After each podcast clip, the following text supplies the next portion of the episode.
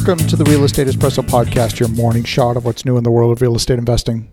I'm your host, Victor Menasce. On today's show, we're talking about the airline industry. The airlines are critical to virtually everyone in society, including real estate investors. So today, we're talking about the airline industry and the extensive pain they're going through. I've traveled extensively over the years, both for business and pleasure. All manner of travel are currently affected by the COVID 19 outbreak. There's currently 90,000 passengers on cruise ships around the world whose fate is uncertain when their cruises end.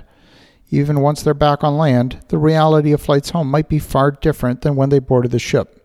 Most airlines have announced massive reductions in capacity in recent days. Many international routes have been cut by 85%, in some cases 100%, and domestic routes have been cut by anywhere from 10 to 50%. WestJet Flight Attendants Union announced they expect layoffs of 50% of the airline staff in the coming weeks. So far, a consortium of airline industry have asked the U.S. federal government for an aid package of $50 billion. This is a combination of loans, loan guarantees, and grants. The trade group argued that roughly half of the proposed assistance, 25 billion, should come in the form of direct grants to the airlines. The proposal also outlines a $25 billion program in which the Federal Reserve would purchase financial instruments from or provide interest-free loans or loan guarantees to the carriers.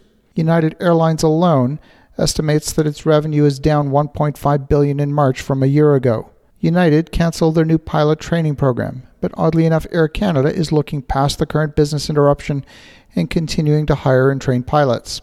A4A also proposed $8 billion in grants and guarantees for cargo carriers. U.S. airports are separately seeking 10 billion in assistance to cover full-year losses that are already approaching 9 billion. The airports collect their revenue through landing fees that are charged to each passenger as a supplement to the airfare, and this pays for the operation of the airport and the debt due on any airport improvements.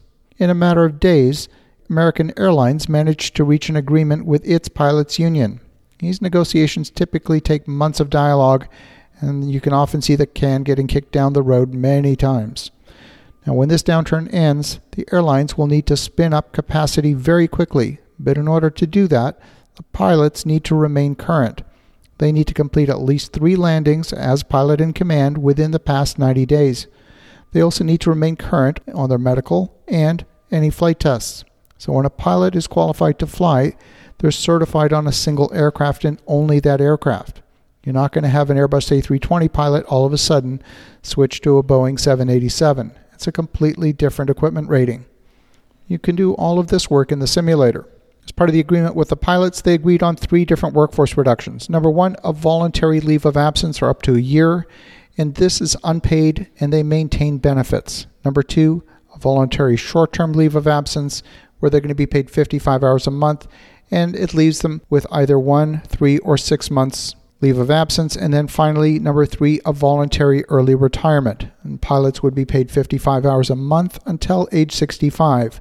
You've got to be at least 62 years of age to qualify. They maintain their medical benefits, and this third option is permanent, cannot be changed by either the pilot or the airline. It's reasonable to expect that other major carriers will negotiate similar agreements with their pilots in the coming days. The big question is how long will this disruption last? Like we said on yesterday's show, is this an economic blizzard or an economic winter? Some estimates I've seen have suggested that if the lockdowns we are seeing in the economy are successful in slowing the spread of COVID 19, that the time it will be required to limit the spread through the population will in fact be extended. We're not into this for just a few weeks. We could be seeing an extended period of reduced social contact and therefore an extended period of economic slowdown. Will the airlines undergo substantial long term shrinkage in the industry as a result? The airline industry is designed to keep moving in order to keep operational. Disruptions become incredibly difficult to handle.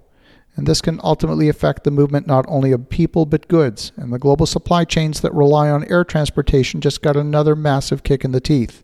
Many of the airlines have experienced a decade of strong profitability since the last economic downturn and they built reasonable cash reserves, but none of them have the financial strength to withstand a protracted downturn. The White House has been clear that maintaining the airline industry as a priority is a matter of national security. And some lawmakers have opposed the bailout, saying that protecting workers is a priority above protecting corporations. And perhaps those elected officials don't realize that the path to paying the workers is through the companies themselves, without which there is no employment. many of the airlines have accessed their lines of credit in order to bring additional cash into the company. Executives have also flagged their access to potentially billions in, in, capital by borrowing against aircraft and other assets, for example, frequent flyer programs. But it's not obvious whether the capital groups will value the aircraft at full value in the presence of a massive global downturn in air travel. The airlines are just another of the hundreds of industries where similar questions are being raised. As you think about that, be sure to take steps to preserve cash and reduce expenses. Do that now. Have an awesome rest of your day. Go make some great things happen. I'll talk to you again tomorrow.